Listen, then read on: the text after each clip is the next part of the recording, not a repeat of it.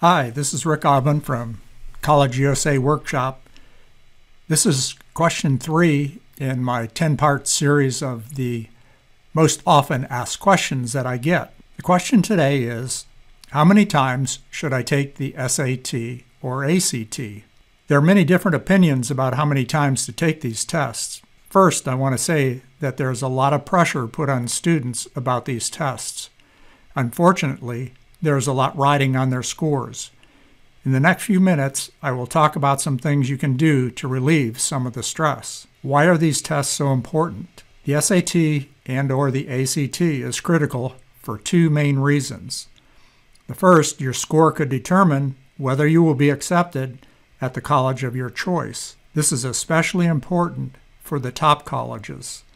Two, your score will be important in determining the amount of scholarships you could receive. Unfortunately, top SAT scores or ACT are necessary to get a lot of the scholarship dollars that are available, especially from private colleges, which is one of the best sources for getting scholarships. I believe that you should focus on taking this test once, not multiple times.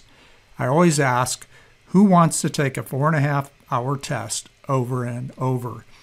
Nobody is the answer.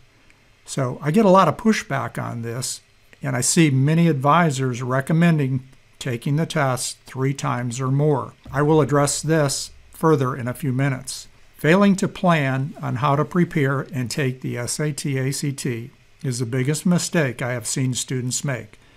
And I think a lot of this is because of misinformation delivered by schools, parents, friends, and the media. Listen carefully to this.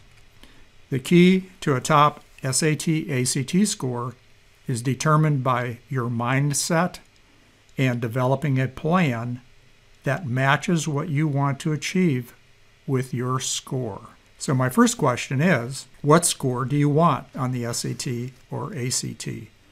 The most frequent answer I get is I want to get the best score I can. If I don't do well the first time, I will take the test again. After hundreds of interviews with students, I have learned that the majority of students plan on taking the test more than once. Your plan should be to prepare and take it one time. Two, they do not have a preset score they want to achieve. They're just trying to get what they call the best score. You really need to know what score you need for what you want to accomplish. Three, they do not know the score they need to be accepted at a particular college or receive scholarships. Four, they do not know which test is the best for them to take. You can get information on College Board for the SAT and it will tell you the layout of the test.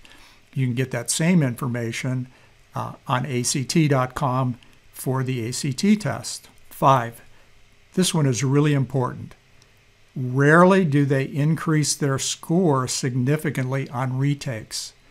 Many times they'll get a lower score the second time they take the test. Six, rarely do any special preparation between tests. Sometimes they don't even do special preparation before the test. Many believe that they will do better because they took the test before.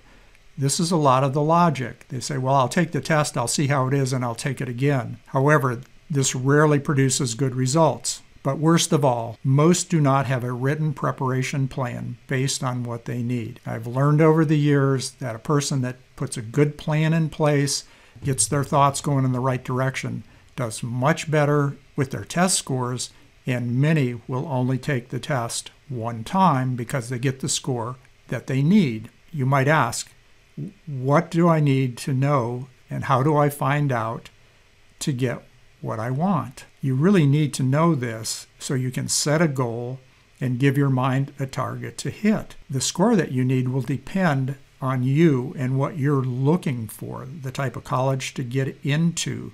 So you need to look at the college information and see what test score ranges uh, are going to get you accepted and also at the same time to check for scholarships at those colleges and see what test score requirements might be necessary to get those scholarships, or even look at other scholarships for the same reasons.